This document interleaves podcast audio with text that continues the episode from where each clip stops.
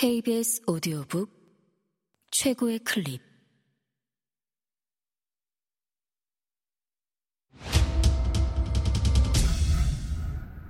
KBS 오디오북.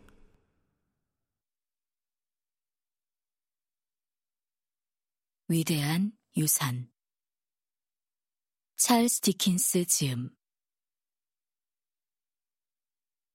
우리 아버지의 성은 피립이고 내 세례명은 필립이었는데 어린아이 적 내 짧은 혀는 이 이름과 성을 핍 이상으로 길게도 분명하게도 발음하지 못했다. 그래서 나는 늘 내 이름이 핍이라고 말했고 그 결과 나는 핍이라고 불리게 되었다. 우리 아버지의 성씨가 피립이라고 했는데 이것은 아버지의 묘비와 우리 누나인 조 가조리 부인, 누나는 대장장이의 아내였다. 애 말에 근거를 둔 것이다.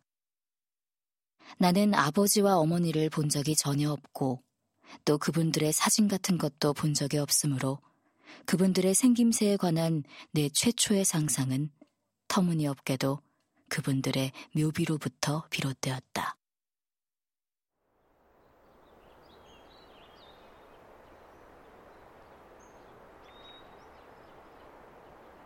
아버지의 묘비에 새겨진 글자들의 모양을 보고 나는 이상하게도 아버지가 네모나고 단단한 체구에 살결은 까무잡잡하며 머리카락이 검고 곱슬진 사람이었을 거라는 생각을 품었다.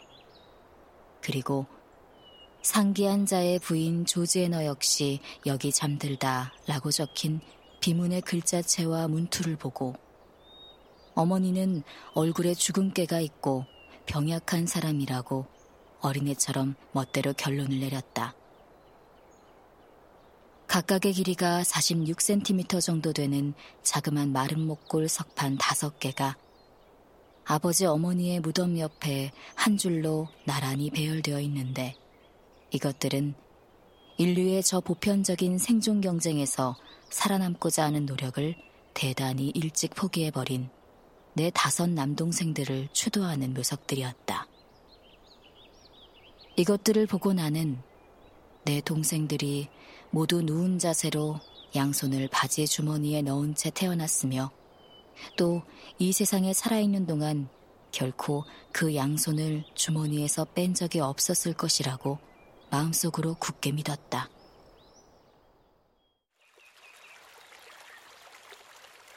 우리 고장은 강 하리변에 있는 습지대였는데 강이 구부러져 흘렀기 때문에 바다에서 32km가 채 안 되는 곳에 있었다. 사물의 인상이 나에게 처음으로 생생하고 분명하게 각인된 것은 유달리 일신년스러운 어느 날 오후 저녁 무렵이었다고 생각된다.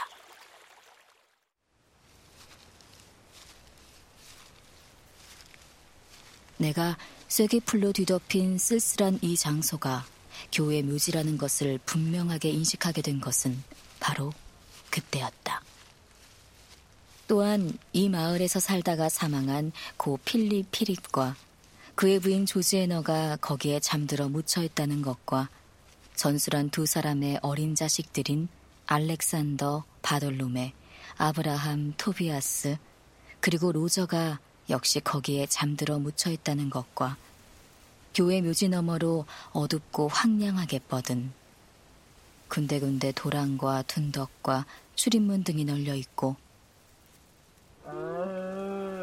소들이 흩어져서 풀을 뜯어먹는 평지가 습지대라는 것과 그 습지대 너머 낯빛선처럼 보이는 것은 강이라는 것과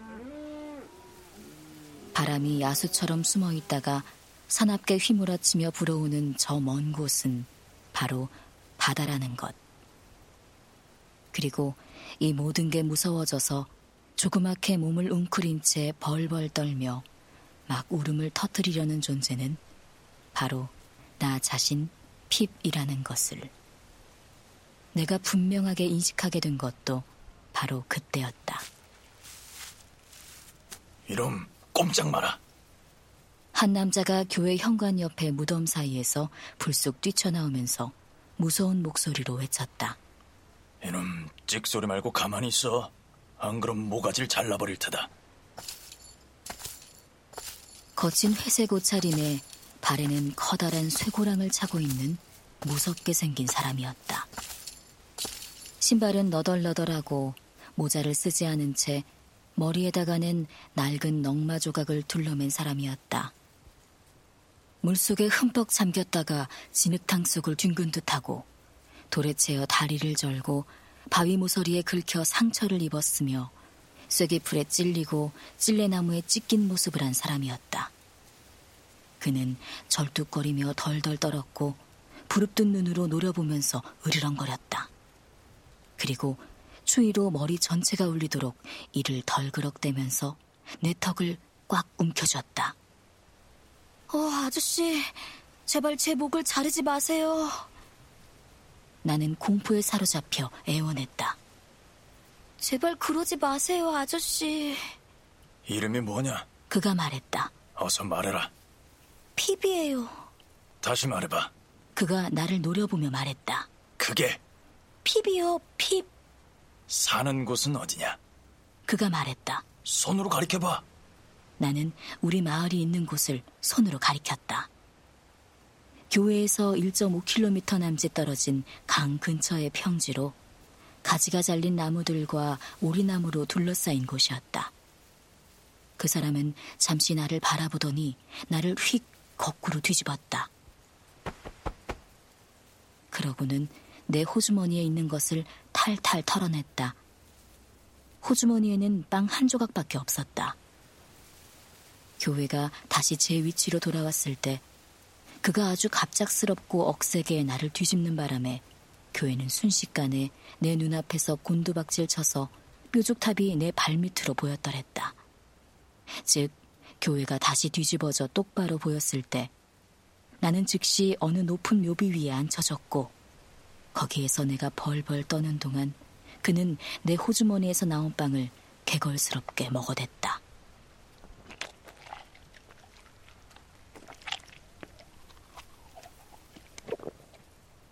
이놈의 새끼. 그가 혀로 입술을 핥으며 말했다. 볼따구니 한번 통통하구나. 그 당시 내 두 뺨은 통통한 편이었다고 나는 믿는다. 비록 나이에 비해 몸집이 작고 튼튼하지도 못했지만 말이다. 망할 것 당장이라도 잡아먹고 싶군. 그는 위협하듯 고개를 흔들어대며 말했다. 이놈 내 못 먹을 줄 아느냐? 나는 그가 나를 잡아먹지 않기를 바란다고 간절히 말했다. 그러고는 그가 나를 올려놓은 묘비를 더욱 세게 꽉 붙잡았다. 한편으로는 그 위에서 떨어지지 않기 위해서 또 한편으로는 울음을 참기 위해서였다. 자, 이놈, 잘 듣거라. 그는 말했다. 네 어머니는 어디 있냐? 저기에요, 아저씨. 나는 말했다. 그는 깜짝 놀라며 몇 걸음 뛰어 달아났다. 그러더니 곧 걸음을 멈추고는 어깨 너머로 돌아보았다. 저기 말이에요, 아저씨.